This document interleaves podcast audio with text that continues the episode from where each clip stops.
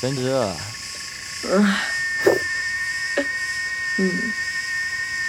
哇，我好想吃烧烤啊！这么晚叫烧烤，可是就是叫外卖的话，外卖不好吃。我不想叫外卖，我不喜欢，我要吃锅气。哎，冰箱里面有西瓜，要不拿过来吃吧？我要吃咸的。那我就在西瓜上面撒点盐呗。我娘，试一下你。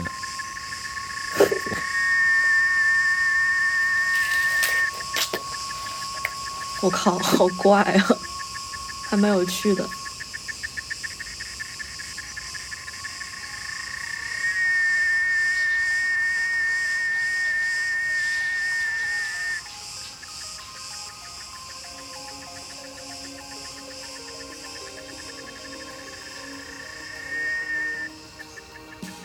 夏天现在变成了一个很好卖的话题。之前有一个网上看见的帖子说，现在乐队好像带上夏天、海边、啤酒这种元素就很容易火。对于当今独立音乐是不是真的有这种财富密码，我也不知道，我也不好评价。我觉得对于我来说，夏天还是特别的，它的确代表着恋爱、故事、摇滚乐和青春期。就单说摇滚乐，几乎大部分户外音乐节都是发生在夏天，感觉每天都有地方可去。我感觉我已经很久没有见过夏天了，这真不是我在 emo。 整个去年夏天在我回忆里都是缺席的。加州本身夏天就不会太热，加上疫情导致我一直生活在空调的环境里，夏天本身热烈的氛围也被恐惧吞没。在北京的第一年，我感受到的冬天无比漫长，对于现在的我，一个夏天实在太重要了。随着温度上升，空气慢慢被各种味道填满，下过雨的泥土、街边的小店，还有人们的汗味，这些对于我现在来说都是一种治愈。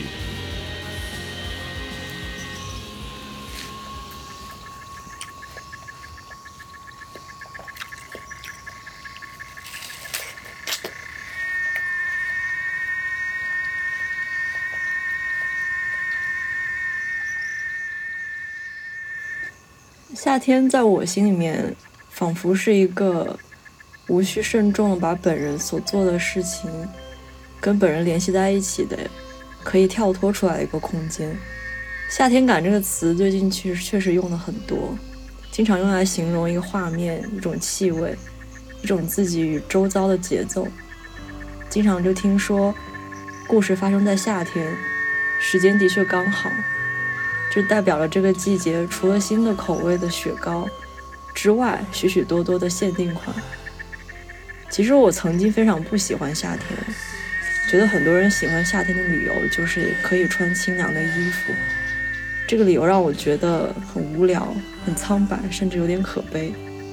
仿佛夏天就是一个狂欢的派对，把你裹挟在一种强烈和狂躁中，而你有的是随意挥洒的肉体，或是青春里的什么东西，裹挟着，因而有一些看似发生在自己身上的事，其实与自己无关，总在散发什么，从来不对内。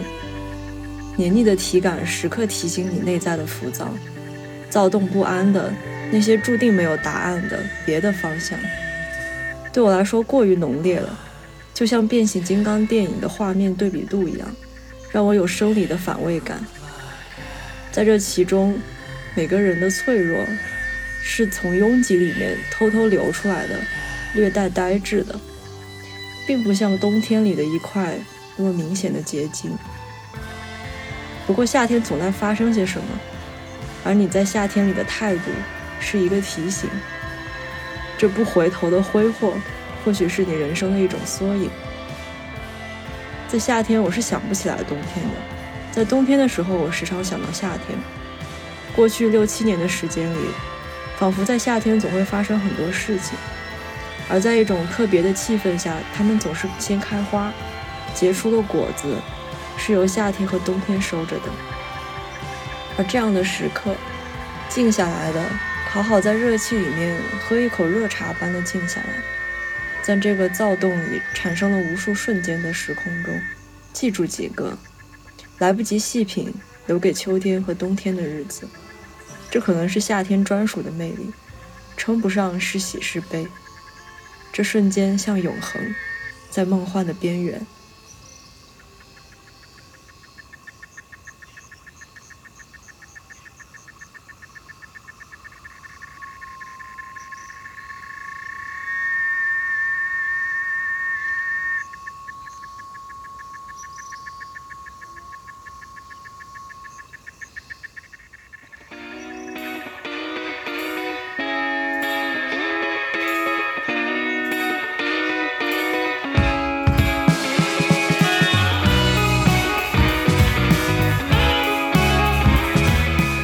特别喜欢京都的夏天，那种大汗淋漓的感觉和成都的夏天很不一样。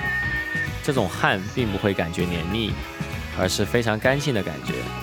在日本，夏天的阳光额外的强，感觉是天空中没有其他任何可以阻止我想象的东西。日本人喜欢在脖子上挂着一条毛巾，不管是上班族大叔还是JK，清一色的都挂着一条。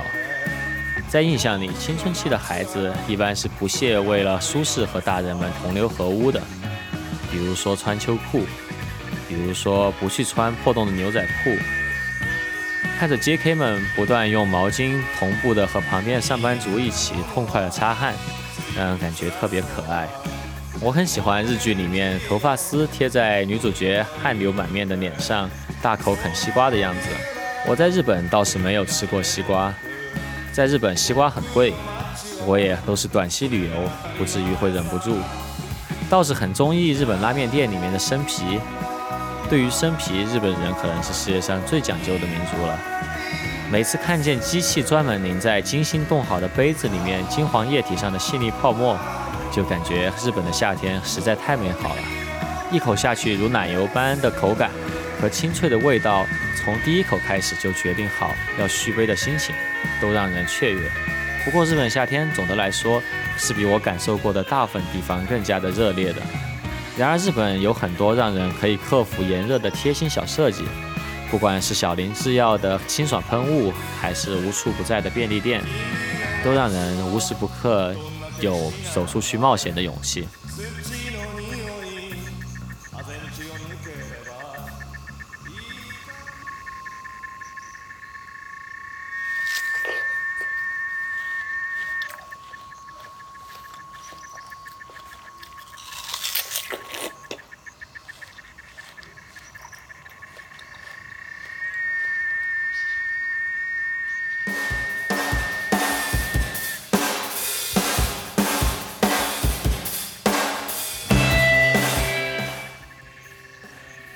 没有冬天节日气氛的包裹，夏天在西安的日子显得更加日常。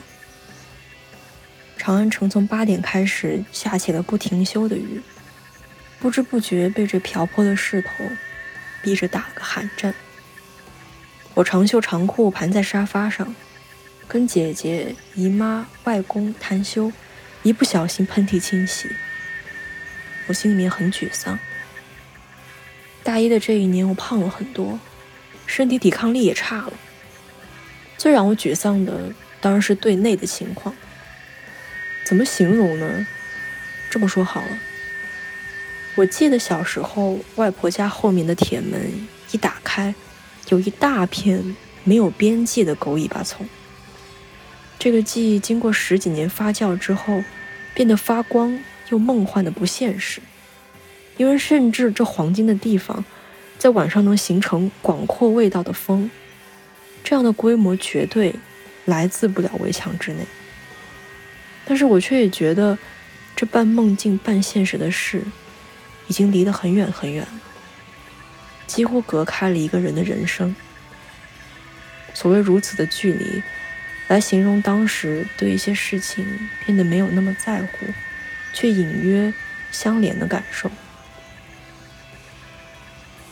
记忆中4年前中考完的夏天，这里没有一丝的凉感和潮意。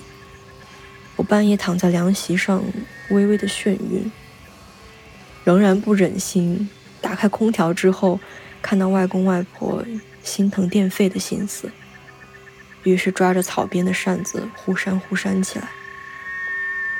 在我3岁的夏夜，和外公在空地上乘凉。这个草扇子的风大又浑圆浑圆的，让我咯咯咯地笑出声。结果椅子整个往后一倒，后脑勺生疼生疼，可是我还是咯咯咯地笑。把我扶起来之后，外公一边继续扇草扇子，一边向我的后脑勺温柔地吹风。这个风又浑圆又顺滑。半夜迷迷糊糊的，风有时候会忽然变得有些急促。我皱着眉头睁开眼睛，看见外婆坐在身边，拿着草扇子对着我有节奏的扇，嘴里轻轻地念着什么话。她看着远方。我想，人的一部分重量可能是被一些人天生加注和赋予的。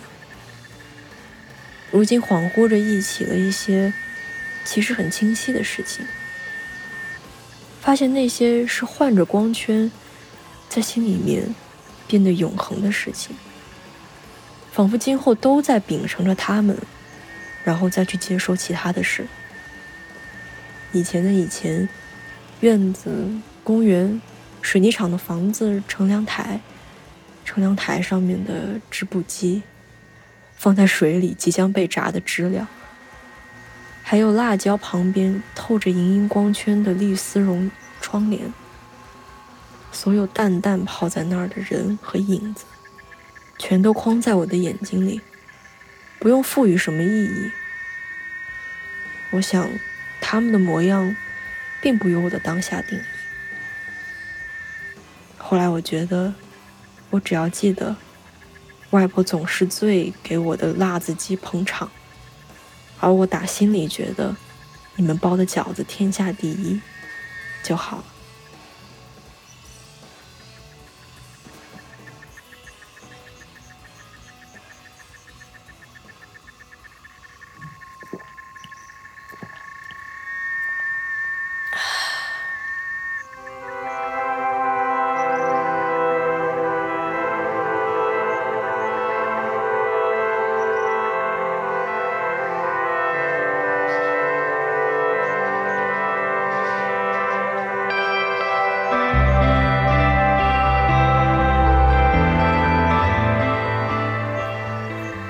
高中给我的感觉就像一个漫长的暑假，或者说高中是对于夏天这个主题最有感触的时间段。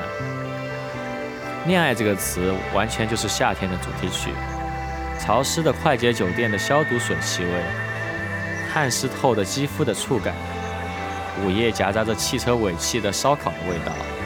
恋爱在夏天是立体的。印象里有一次高中女友从老家来看我，约在了一个广场见面，在没有决定好住哪里，也不一定有钱去住的时候，内心里却没有一点焦虑，只有越来越雀跃的自我感动。女友坐野出租从县城过来，其实我也并不知道什么时候才会出现，总之是早早的在广场无所事事起来，在广场的711买了一瓶啤酒，看着广场上遛狗的人们，慢慢在心理作用下开始微醺。在各方面都要沸腾的时候，他终于来了。我其实很喜欢廉价酒店的味道，到现在甚至还喜欢在廉价酒店里面闻到发霉的被子味。但是我每次住快捷酒店的时候，都特别想吃烧烤。不过过了23岁以后，半夜其实没有那么多无怨无悔的饭量了。前几年回成都，在路边吃烧烤时，旁边坐了一群高中生，一个刚刚分手的高中生和大家痛哭流涕的称兄道弟。说到这里，我貌似高中所谓的兄弟们结婚时并没有一个人邀请我们，真难过。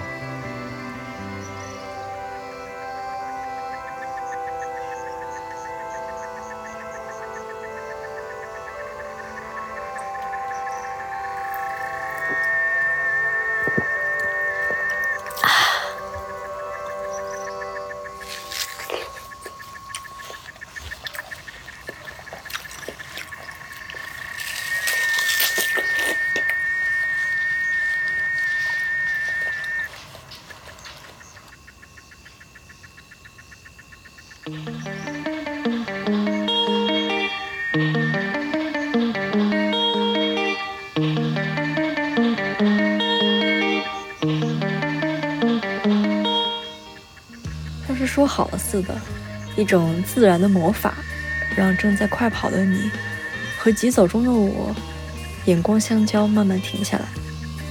你轻轻一笑说，今天的数学虐惨了，明天还有最后一步。见我有些惘然，还恍然大悟说，初中生以后的日子长着呢。我说我跟你同岁，却没有你这么幸运能够体验热血青春。你说啊，出国党了，你是多想拉仇恨呢。你一句我一句，短短几分钟，仿佛说出了许多这3年我埋在心里没有明确定义的事。简单告别之后，你又立刻加速，很快消失在来往运动奔走的人群中。我看着你随风飘动的绿色校裤，忽然想起3年前中考的那天晚上，心情如此的浮躁不安，即使不顾爸妈的反对下楼跑步，也甩不掉脑中忽然占据的空白。你又为什么奔跑？你又何尝知道，你或想甩掉，或想激起的，都是我如此怀念却又再也没有机会得到的东西。没有出门观看高考人潮，也没有到现场为老朋友加油，我却在你身上真真切切地感受到我与高考还有这些年之间或近或远的间隔。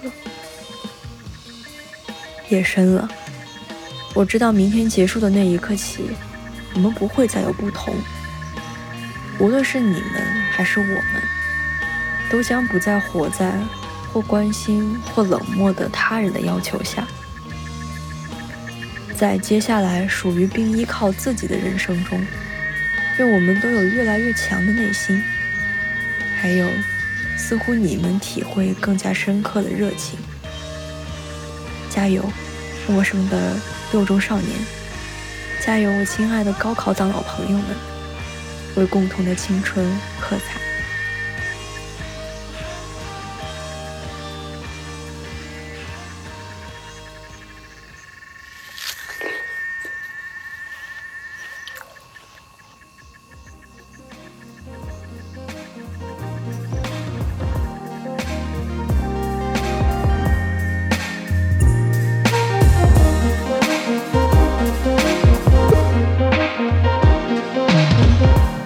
夏天是最适合喝啤酒的季节了，每次走到精酿啤酒馆，看到那银色反光的酒墙面板，都觉得冷气要从水龙头里面溢出来了。有时候大白天点上一杯，坐在临街的吧台，看着街上的行人，觉得自己的下午是无价的。昨天和朋友凌晨在科华北路街边喝精酿啤酒，街上都是醉醺醺从 Funky Town 正要转场去 Tag 的人，或者反过来，或者只是要去便利店。本身就很醉的我们和吧台小哥聊了很多陈词滥调的精酿知识，大家和那首关于联谊时女孩子小心机的歌里唱的一样，有来有回的像羽毛球似的问对方一些大家都知道的事情，因为对话本身就可以给人带来陪伴感和满足。随着杯子见底，我多多少少感觉恋恋不舍，这时候同行人却说再来一杯吧，这句话真是充满了让人幸福的魔力啊。Wonderful idea.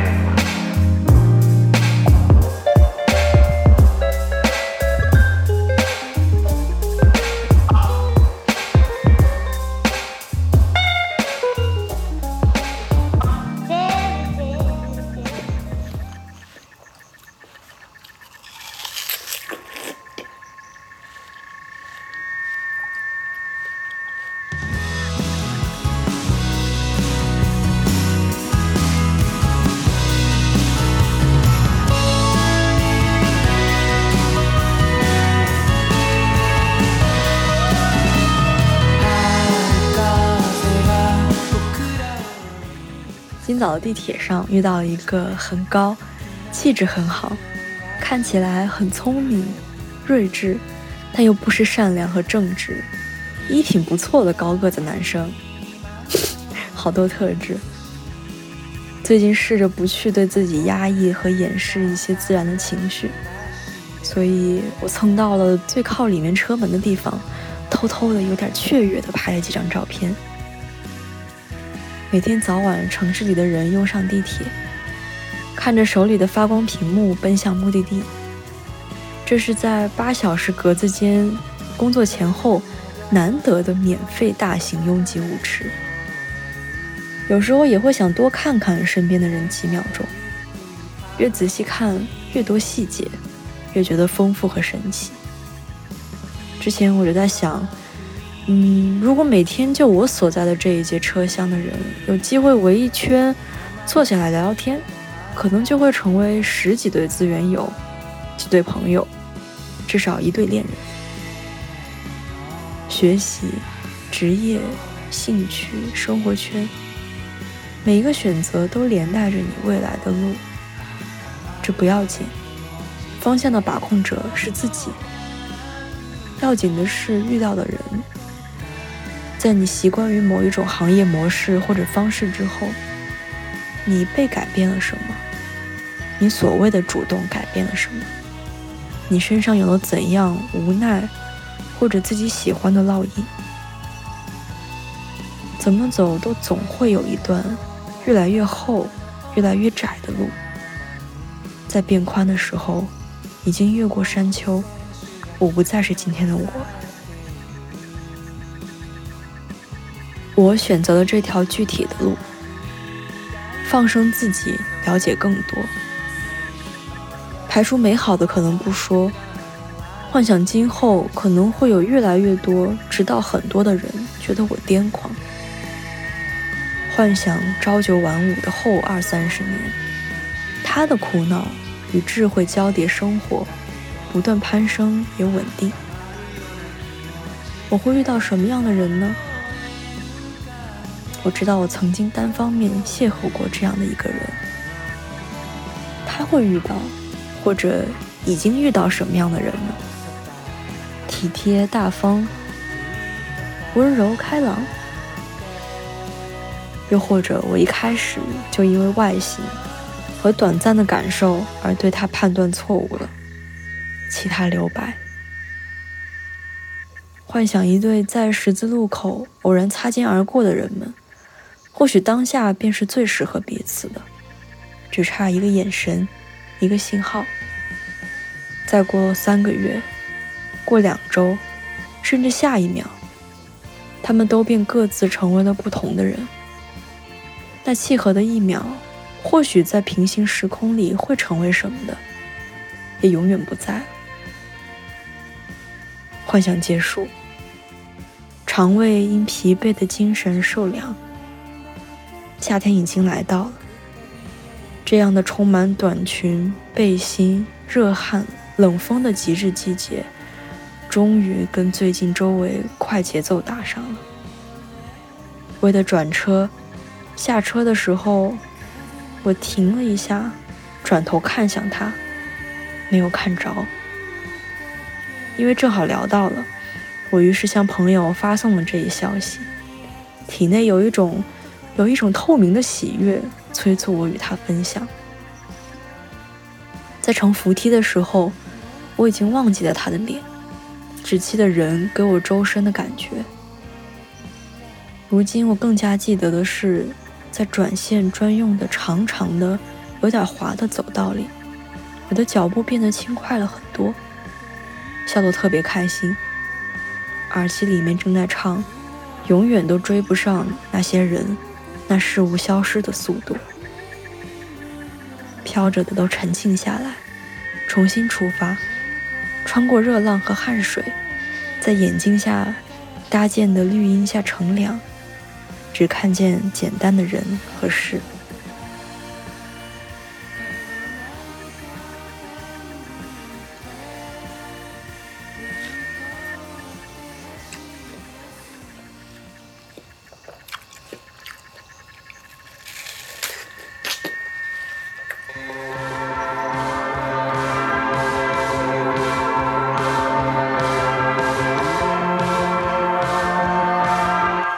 闷热的下午是我特别失落的一天，逛街去了很多地方，失落感和成都的湿气一样让我无处可逃。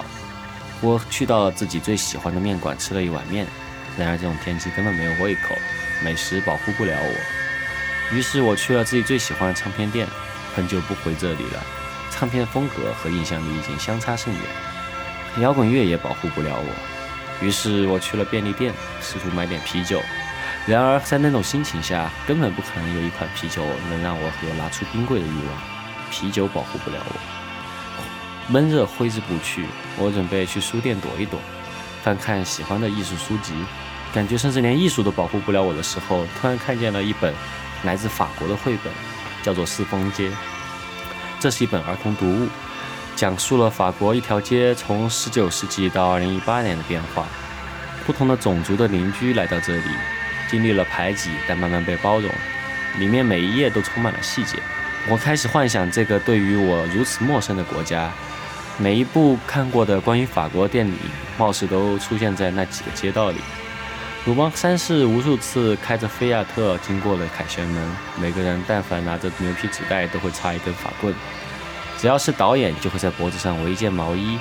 就是这么一个地方，里面的每一个人却都觉得自己生活在世界的中心，真奇妙。这一刻我突然冒出一个想法，我好想去法国，我还没有去过各种地方看看，我对这个世界还太不了解了。也许我不需要什么一成不变的保护，生活本来就是变化的，只有享受冒险才是快乐的。哇，是时候去旅行了。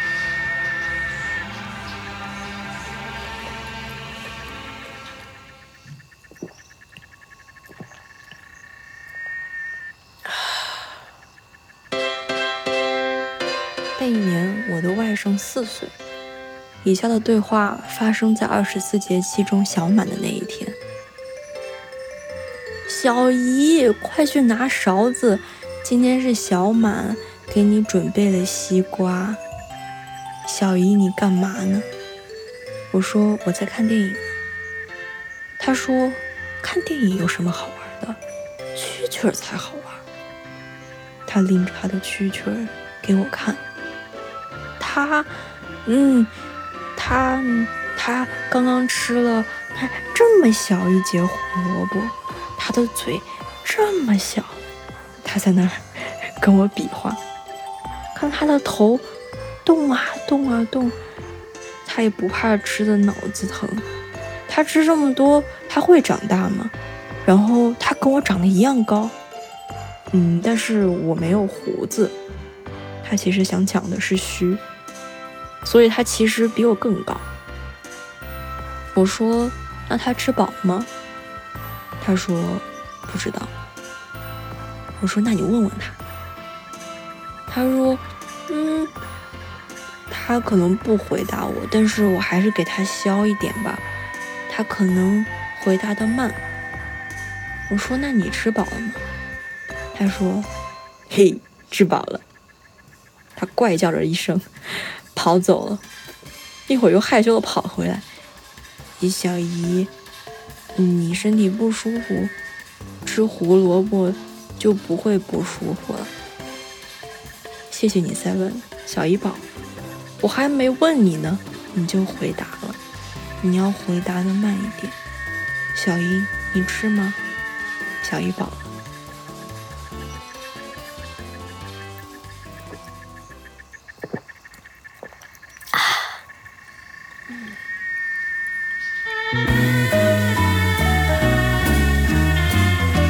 夏天时常下雨，在下雨的日子里，我如果待在家里，即使在最没有阅读欲望的时候，也会拿起一本没有读完的书，在窗边阅读起来。这时如果再有一杯咖啡或者麦茶就更好了。可能是单纯因为喜欢的电影桥段，也可能是音乐里不断提起这个片段，或者只是一种游刃有余感。这样的下午让我充满了满足感。说到游刃有余的快乐，在旅行中，如果遇到雨天是一件非常恼人的事情。第一次去日本，我完全没有准备，一股脑就去到京都，就花了大价钱打的在琵琶湖的情人旅店住下了。朋友因为疲惫不堪留在了旅店，然后带着无法抑制兴奋，随便Google了一个寺庙就过去了。结果那个寺庙在当地比较偏僻的村子里，草草参观之后就开始下雨，狼狈的我躲在当地人家的别墅的车库里，可真是惊慌失措极了。但是如果再次到访，或者留有2-3天空余的旅行，下雨天是一种特别游刃有余的体验。第二次造访厦门，专门在鼓浪屿安排了3天行程。第二天由于是淡季，旅店老板免费给我们升级到了有海景的阳台大房。这一天下起了雨，阳台面对着去到日光岩的那个石阶，坐在阳台上喝着啤酒，看着雨水从树叶滴落在石阶上，真是惬意极了。不过有时我也喜欢一个人在雨里行走，我不是喜欢打伞的人，由于自然卷完全不会被打湿，我其实也不会太难受。特别在加州和北京这2个雨水较少的城市，反而下雨的时候我会专门去散步。有时候我会想起高中一次我和朋友散步，看见操场有一个男生站在主席台淋着雨，戴着耳机眺望远方，朋友一下噗嗤地笑出来，说好非主流。现在想起来这个画面我其实还挺喜欢的。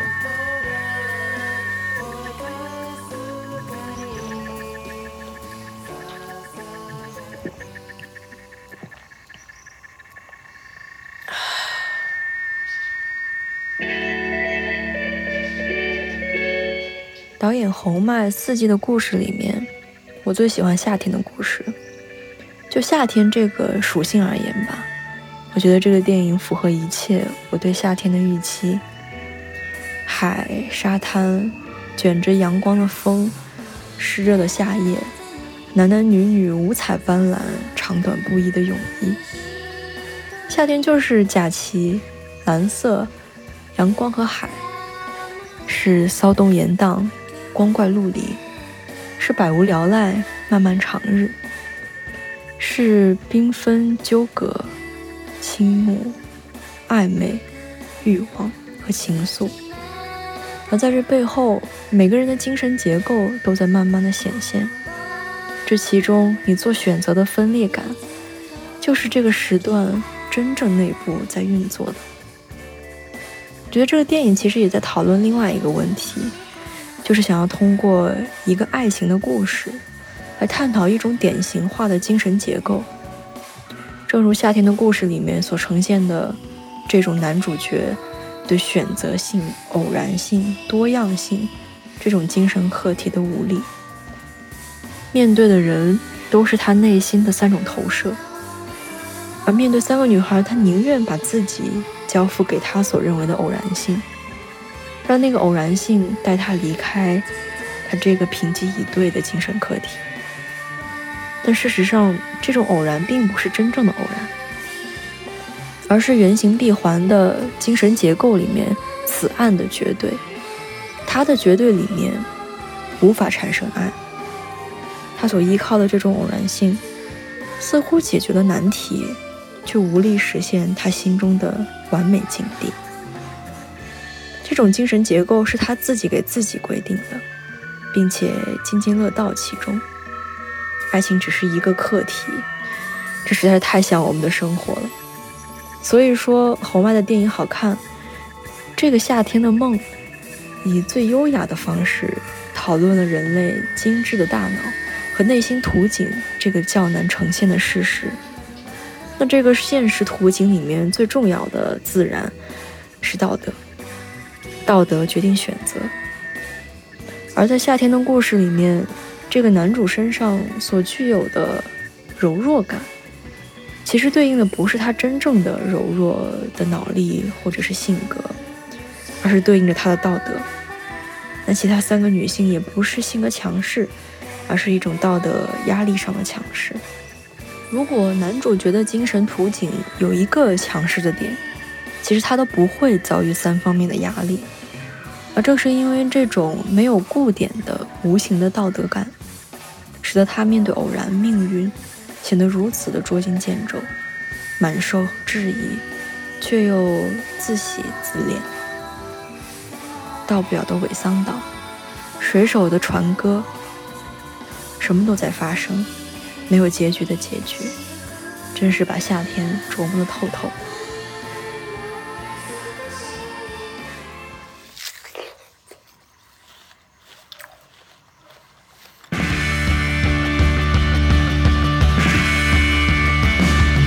如果夏天可以到海边去就好了。我大学时因为生活在美国农村，很向往加州的生活。那是我第一次去到1号公路，刚刚从旧金山出发时，辽阔的视野让我瞬间快流泪了。至今我仍记得我播放着 never young beach 的那首《明亮的未来》，想象着有一天我也可以来到这里生活。那时我就再也不必把村里的湖当作大海眺望，到时候我一定可以随时随地吃到海鲜。然后我就真的住在了 Summer Hill， 半小时的车程就可以去到 Half Moon Bay 的地方。但是奇怪的是，我却不怎么去了。离海这么近的我，感觉自己的海被夺走了。再一次去玩1号公路，是和朋友们冬日自驾游到 Big Sur。冬天的1号公路和夏天很不一样，海灰灰的，下着雨的同时又有着金色的阳光洒进来。朋友说这里好像挪威啊，顿时让我对挪威心生向往。但是最后我没有去到挪威。最近在北京后海，女朋友给我讲述她在中戏时和朋友在后海讨论剧本的故事。我在想，这就是她的海吧。也许离海近的地方是离海最远的地方。可以的话，这个夏天我要去海边喝瓶啤酒。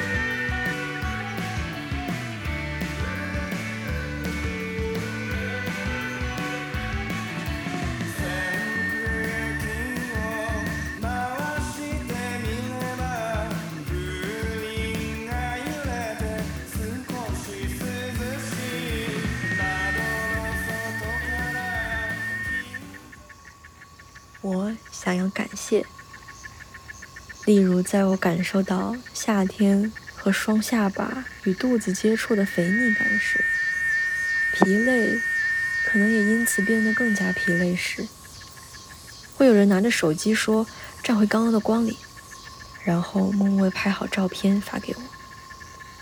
也会有人走在路上，忽然回头拿着手机对着我说你现在好美呀，然后乐呵地拍给我看。比如说不止于照片的，在对话、排练与相处中带给我同样感受的是，我从前从未如此集中地经历过这样的时刻，至少是这样形式的。在这些时刻中，你被深爱着远远地超过了自己对自己，这对于我来说实在太值得流泪了。曾经是多么多么渴望肯定，但不想费心讨要，于是形成了一个拧巴的矛盾存在。或许是在话剧《哥本哈根》之后，或许是更早以前，一个递进的过程，一些被点亮和赦免的自我惩罚，让我更加珍惜和明白接受爱和表达爱的直接都是一种燃烧般的能力，需要内心强大的美好与力量。显然我还不够足够。从你们许多人的身上，我开始学习如何纯粹地感受当下每一个只属于这个瞬间、这个人、这件事的美好。大脑逐渐不将总与自己有关的结果论放在第一了，也在这之后更加明确与安心自己想要完成的事，想要达成的状态。关于这些，在那个2个多月的节点上，非常非常感谢你们，许多许多。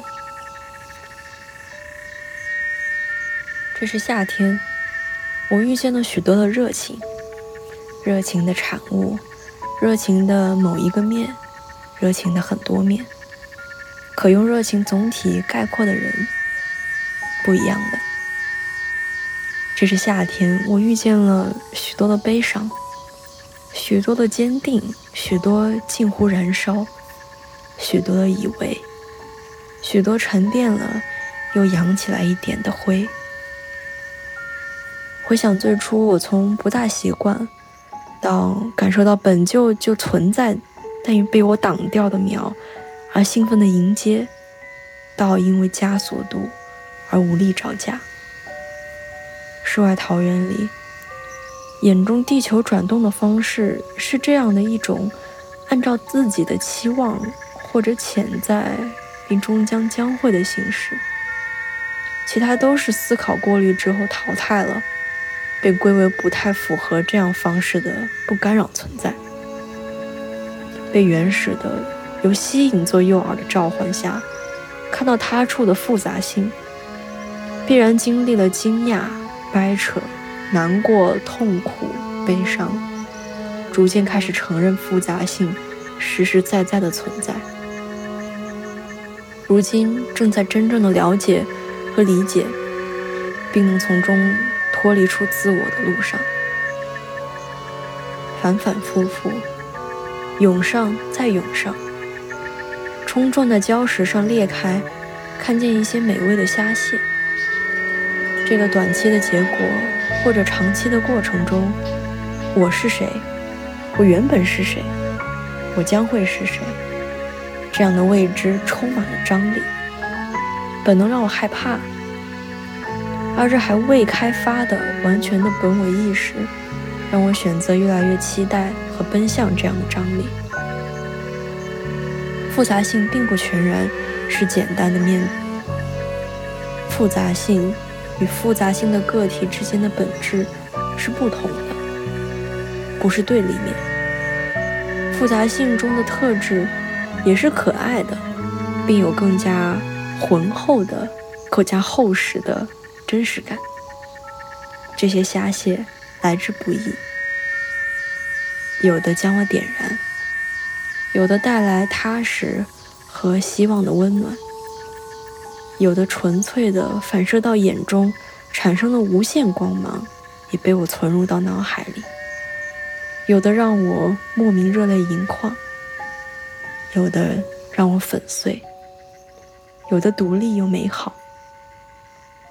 这是夏天，我遇见了许多的热情，也从抽离中走回身体，真真实实的把握和点燃属于自己的热情。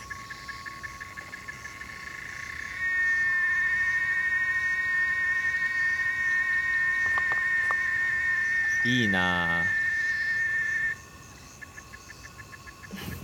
我不知道该说啥。